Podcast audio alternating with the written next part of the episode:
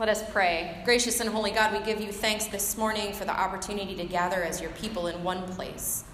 Knowing that there are many of us scattered across the country and across the world traveling this summer, some of us deployed in the military, some of us with people who we are serving in other churches. And so we ask you to remind us of the ways in which we are connected because of your inescapable spirit. Thank you for drawing us together, for keeping us connected. Thank you for the opportunity to worship you today. We ask you to inhabit our hearts as we listen carefully for what your words are saying for us. Bless the meditations of my heart and of all of our hearts as we enter into this holy moment together, O Lord. And hold us fast driving us into the world to serve you and to serve it with integrity and grace and compassion and courage. Amen. So I, I grew up in a, in a pretty good household, I would say. I mean, we had definite problems, but, and they got bigger when I got into high school. Um, however, I never felt the need to run away. I know some of you in this room have probably run away from home. I know that some of you probably have teenagers who have made that choice. But I remember when I was eight, I did decide to run away, sort of. I can't remember why, but one day I got a bee in my bonnet about something and I packed my strawberry shortcake suitcase. Um, and I remember I put a sandwich in it and my baby blanket and my favorite doll baby named Rubber Band Baby. And I decided that I was leaving home for good. Clearly, I'm a planner. And I stayed under a bush in our front yard at my house in northern Ohio. Um, I, I, really had scoped this place out clearly for good shelter. Um, and it got real dark and cold in there. And so I snuck back into the house without telling my parents. And I'm sure my parents knew exactly where I was the whole time, but for some reason, I needed to go away from home for a little while. And this makes me think about how, I don't even remember why I did it, but we all need to run away sometimes, right? Like, we all feel that need sometimes to run away. Some of us run away from home, others run away from responsibility, others because we're anxious or because we don't feel worthy of something. We run away from relationships. Some of us run because we're confused and we don't know what other choices we have or what else to do. But the truth is, human beings like to run. We have a lot of stories in Scripture about people who run. Pretty much every prophet, the prodigal son. I mean, we could list every pretty much every story seems now that I'm thinking about it to have somebody running away in it. And when it comes to running away, we really like to run away from God. The history of being human is a tale of running away from an inescapable God, though. And God does turn out to be inescapable. Spoiler alert. um, God is patient and persistent. So, as we end our sermon summer mixtape series today, the final question that we actually drew from the basket was as good and as important as all the rest of them that you had offered throughout the summer. And let me tell you, you did ask some pretty good ones. But this one was just this Where is God? Some smart Portsmouth Union member just wanted to know the answer and put it in the basket. Where is God? And I laughed a little bit reading it because I had literally just read a list of 10 questions you can ask Google that Google cannot answer. And one of them was, and I love whoever said this, man, is there a God? And if so, where is the best place to hide? I will never forget it. So, where is God is our first question. And the second one, which for maybe for most of us, swiftly following is where's the best place to hide? So I have bad news and I have good news for you this morning, beloved. The good news, there's definitely a God. The bad news is there's nowhere to hide. But we hide for the wrong reasons anyway, and perhaps that's actually good news wrapped up in a bad news package. I mean, we can we can debate, but the God we hide from is a sham version of the real God who loves and waits for us anyway. So that's actually good news to me that we can't run away from the loving God, the gracious God, the compassionate God. In any case, Psalm 139 is our foundational scripture text this morning, and you know, you probably, if any of you has ever read children's stories to anyone, to yourselves, to your own children, been read to, you have heard this story told a different way. So, hear this word from the Now Testament, courtesy of the Runaway Bunny. This story, The Runaway Bunny, is one of my favorites. Once there was a little bunny who wanted to run away, and so he said to his mother, I'm running away. If you run away, said his mother, I will run after you, for you are my little bunny. But the little bunny said, If you run after me, I will become a fish and I will swim away from you. And the mother bunny said, If you swim away from me, I will become a fisherman and I will fish for you. If you fish for me, said the little bunny, I will become a rock high on the mountain, way above you you become a rock on the mountain high above me, I will become a mountain climber, and I will climb to wherever you are, said the mother bunny. If you climb to where I am, I will become a crocus in a hidden garden. If you become a crocus in a hidden garden, I will become a gardener, and I will find you, she said. If you become a gardener and try to find me, I will become a bird, and I will fly far, far away. If you become a bird and fly away from me, I will be a tree that you come home to. The little bunny replied, If you become a tree, I shall become a sailboat and I will sail from you. If you sail from me, I will become the wind and blow you where you need to go. If you become the wind and blow me away, I will join a circus. and fly away on a flying trapeze. If you fly away on a flying trapeze, I will become a tightrope walker, and I will walk across the air to you. If, I, if you become a tightrope walker and try to walk across the air to me, I will become a little boy and run into a house. If you become a little boy and run into a house, I will become your mother and catch you in my arms and hug you until you do not want to leave. Amen. So we must talk about who this God is who waits for us, who indeed chases us no matter where we go, or what else happens while God waits for us. For you see, God's waiting isn't like our waiting. Just like the little bunny's understanding of running away was not the mother bunny's understanding. This kind of waiting isn't passive that God does. When we wait, think about the last time you waited. I mean, we have rooms for waiting, waiting rooms. You sit and you read boring magazines and you watch television that you wish you weren't watching, and you just sit and you stew. Or you stand in line and watch everyone ahead of you moving faster than you? When we wait, we sit idly and we twiddle our thumbs, or we feel anxious or upset. Like me, under the bush in the front yard, we wait and we fill the time with maybe idle busy work or too much thinking, coloring books when we're young, meaningless busy work when we're old.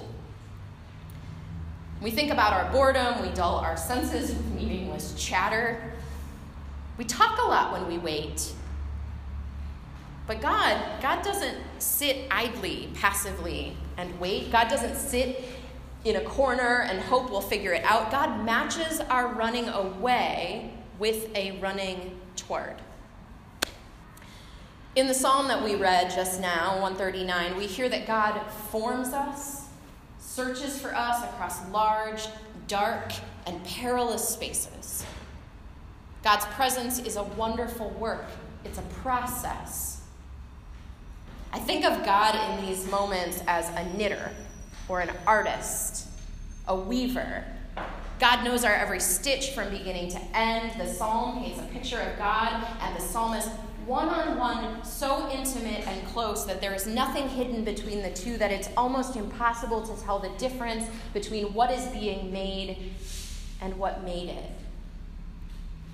God's presence is about making something new happen, creating, overcoming even the most desperate of problems with hope and healing, showing up in the most unexpected places and redeeming them, even while we run as fast as we can away. Where can I go from your spirit, says the psalmist, or where can I flee from your presence? If I ascend to heaven, you are there. If I make my bed in Sheol, you are there. I love that that sounds a little frustrated. Even if I go to heaven, you're there. I, I go to Sheol. You are there too. What is up with that? I love the psalmist's tone in this. I'm sure I'm reading in a little bit. But even in Sheol, which last week Andy preached about hell, and he described what Sheol actually is just the place where the dead are. It's a realm, according to Jewish theology, that is sort of beyond God's reach. It's just a place where people are when they go to die. But even there, David is kind of re theologizing. He's saying, even this place that my my rituals, my religion, my practice has told me even God isn't there, I find you, God, in that place. There is assurance that God is Emmanuel, God with us. I am still with you, says verse 17, even in the darkest dark. The psalmist entrusts his life to God in this psalm and invites God's searching gaze, is open to instruction. But we have to admit that first he runs. So, what seems to be the problem? I mean, when I was reading this scripture again this week, and thinking about things that are happening in our community, in our neighborhood, in our nation, across the world, and how heavy some of those things are. Not how they feel, how they are. I was thinking, what's the problem here? Where do I fail in this? Where do I run? Why do I run? And I realized, and I think I have this in common with some of you, maybe all of you, that sometimes I don't really believe in grace. I mean, we talk about it all the time. We know the song. Many of us have it in our hearts in such a way we'll never leave it. Amazing grace, how sweet the sound. But what is it? I mean, what is it, this thing we call grace? Intellectually, and because I have too much school, I know that grace is a free gift. That's even redundant. Gifts are free.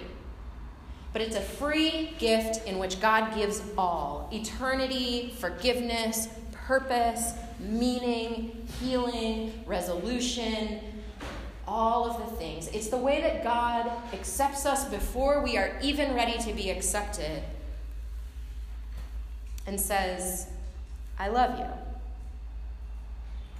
Nothing you have ever done Nothing you have ever been, nothing you will ever become will separate you from me. I love you. Grace means that I love you not because of anything you do, but just because I made you. I do. Grace means that you're my child, and there's nothing you can do that will ruin that, and nothing, listen here, there is nothing that you can do to earn it. Grace means that there will be something beautiful waiting, even when I think I have sunk as deep into the muck as I can go. The problem is, God knows that we can't just intellectually understand grace. We can only experience love. If somebody tells you, I want you to think about the deepest love you have ever felt in your entire life. For whom was that love? Maybe for some of you it's a partner. Maybe for some of you, it is a parent or a child or a friend. Just to hold that love. Now try to explain it to someone else. I would challenge you to be able to do that. It's impossible to explain why we love who we love. And God knows that the only way to really understand love of the kind that God has for us is to experience it. We can't intellectually understand grace. We can only experience love in order to really know it. Until you feel love, it's like a, a brick wall you can't see over, right? And then you're like, oh, this is love. Now I understand. And so God meets us at the wall and offers us wings to fly over it. If you run away, said the bunny's mother, I will run after you, for you are my little bunny. She doesn't give reasons.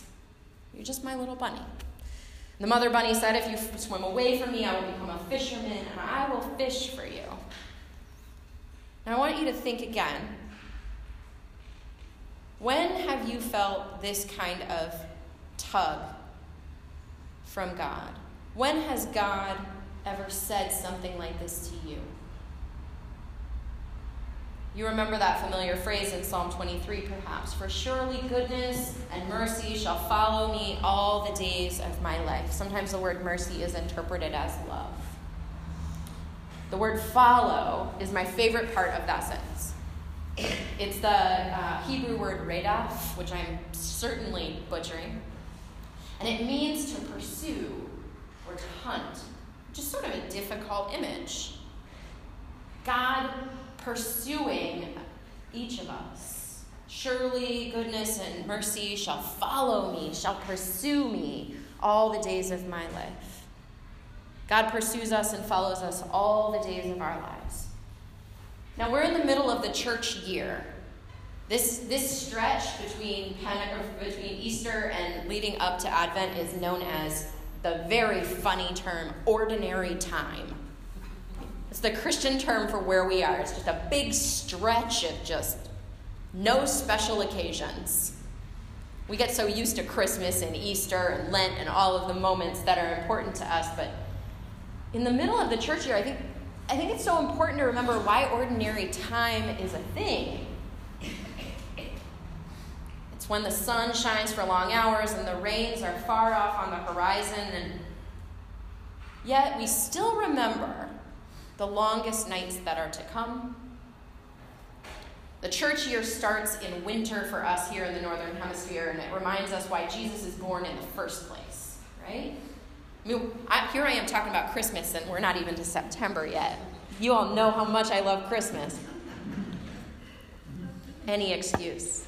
But it reminds us this long stretch as we're just kind of like wading through all of the interminable stuff of life, ordinary stuff, ordinary time,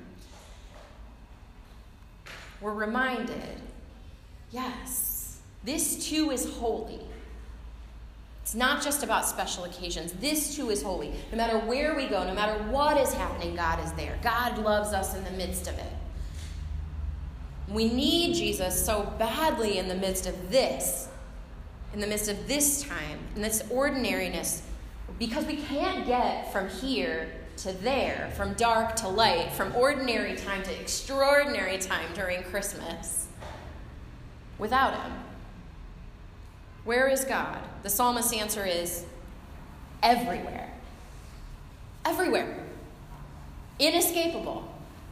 Inside us and inside others. I loved Gail's teaching, a reminder of us this morning of praying not just for those we know and love, but for strangers, as though they are already those we love.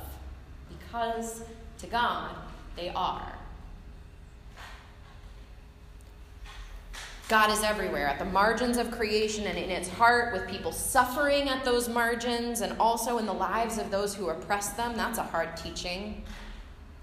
The kind of presence teaches us to wait for and look for what is beyond the obvious, what is right in front of us, but also beyond it. To see God in what is not directly in front of us as well is very hard, especially when we're caught up in the scurry and the scattering of day to day life. that this moment and our perceived reality is not the whole story. It's not the whole story. The little bunny may be running away, but the mother bunny is not far behind, even if he doesn't see her. That there's always more, that we can learn to see God in the worst places, in the hardest places, in the normalest places, in the vulnerable places, in the darkest places, in the driest places, and in the faces that we find in each one of those places as well. To see God in Sheol, to look for God in the dark, it trains us to see what is beyond the apparent, and it makes us look for God in all of those places that we encounter on a day to day basis. All those places we have until now ignored or even thought that it might be impossible for God to be. In the places to which, or even from where, we have run away. It's a hard learning, but life, in fact, is not meant to be escaped.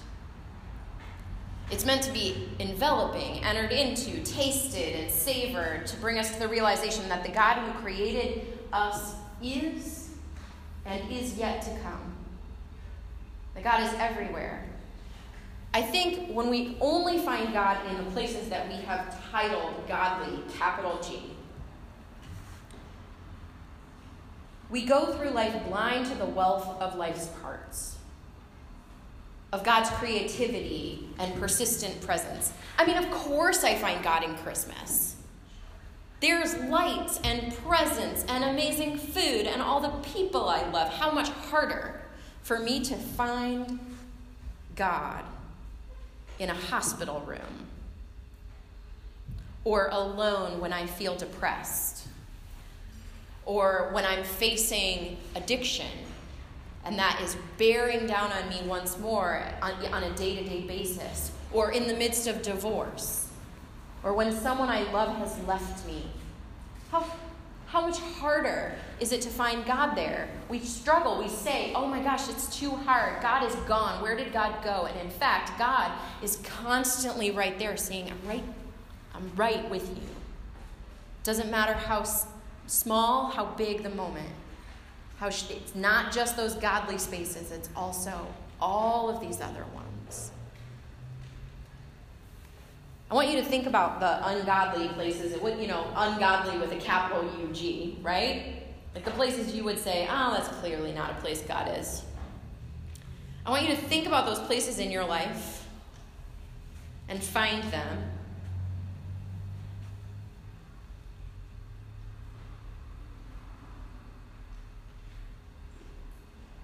And don't try to accept yourself from this because we all have this in us. Where's a place that you think God might not be or definitely isn't? And then hear these words again from the psalmist Where can I go from your spirit? Or where can I flee from your presence? If I ascend to heaven, you are there. If I make my bed in Sheol, you are there. It's the God who pursues us with patient, deliberative, creative persistence wherever we are. Wherever we are, so that we remember who we are and whose we are, to remind us that someone cares, that someone remembers, that someone knows, that someone is working alongside us to change the world with us, that someone is chasing every single one of us down until we all turn and finally say yes until we see that the terrible places or the ordinary places are places where God is also at work. Because we haven't finished the story quite yet, I, I didn't actually read the ending of The Runaway Bunny to you. When we left the little bunny, he was still running. And his mother told him, If you become a little boy and run into a house, I will become your mother, and I will catch you in my arms, and I will hug you. Shucks, said the little bunny. I might as well stay where I am and be your little bunny. And so he did. Shucks. The truth is that we cannot move toward God unless God has first moved towards us. And God is always moving towards us. God does wait us out, but it's not a passive waiting. It's activity, it's creativity, it's organic, it's persistent. God's prevenient grace, that's a good Methodist term, by the way. Prevenient grace means the grace that comes before all other things.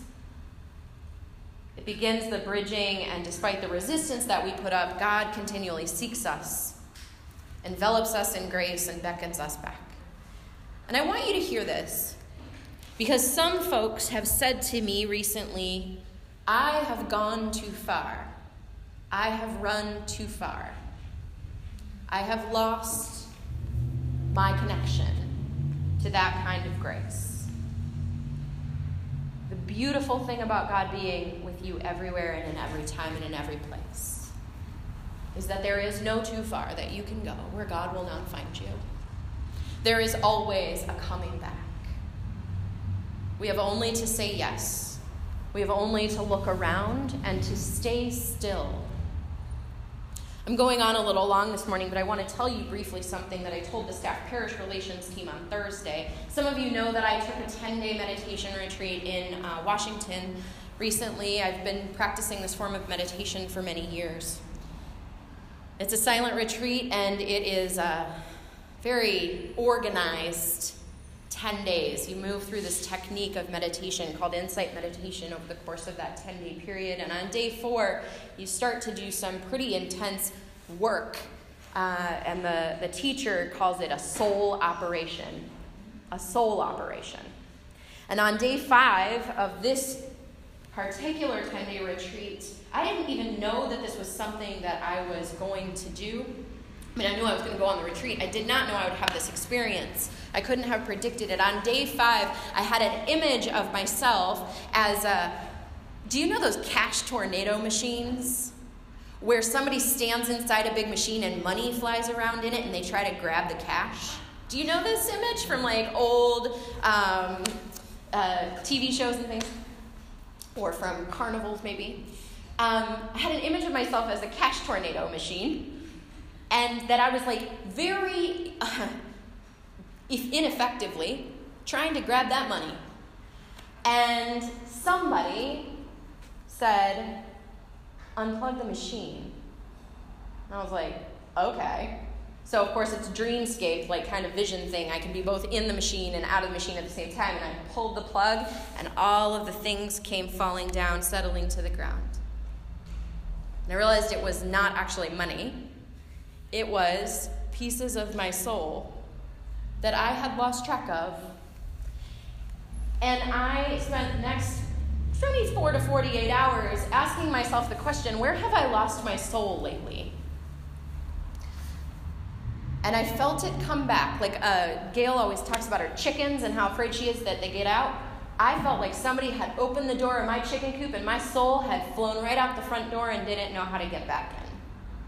And if I st- sat there long enough, if I sat in that cash machine or that chicken coop or that stupid meditation pillow that I was on for 10 hours a day for 10 days straight, if I just sat still, if I let the door be open, my soul would come back. And it did. And it did. I had to stop moving. I had to stop running. I didn't even know what I was running from. Maybe there was nothing to run from, but I was moving. And there it was. So, this year, this time in your Christian life, I, I want to challenge you to stop moving, to stop running. Whatever that means for you, it might mean something completely different for each one of you. It probably does. But I'm going to invite you to stop and hold Hold fast, wait, look around. See the sparks of humanity, the evidence everywhere hidden, showing that God is with you and within you, that God is here, that God is waiting for you to just stop running for a minute or for five days or for ten. Where is God? That's the question for the morning. The answer, the only one I have for you, is wherever you are, God is there. That this is a season, a time, a place to remember that God will pursue you all the days of your life. And if you keep running, God will always be there ahead of you, already present, already waiting, throwing up signs and points of light to remind you, becoming the net into which you fall when you fall from grace. So I want to invite you to hope against hope for this kind of waiting in your life. To affirm with humility and joy and faith and courage. Remember the scripture God waits for you, you have only to be still. This God who is here and there and everywhere, if you can, but stay long enough, stay long enough, and still enough to see. Let us pray. Gracious and holy God, I am immensely awed by your willingness to pursue each one of your beloved people, to hold us, to be with us. We pray this morning that there would be an opening of hearts and souls and minds and eyes so that each one of these, your people, will know exactly where you are because where you are is with and for us. Thank you, Emmanuel, God with us. We give you so much thanks and gratitude and praise. Amen.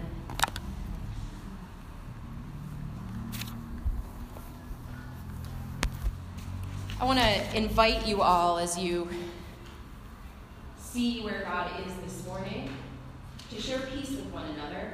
Perhaps you will see that God is actually here in the face of another person, in you, that you can share in this place, on this day. So I ask you to rise and share that peace with one another. Say, Peace of Christ be with you, and you can respond, and also with you. Excellent. I'll call you back with uh, our usual song, Spirit of the Living God. So when you hear me singing that alongside Steph, please come back into the space and we will continue in worship together.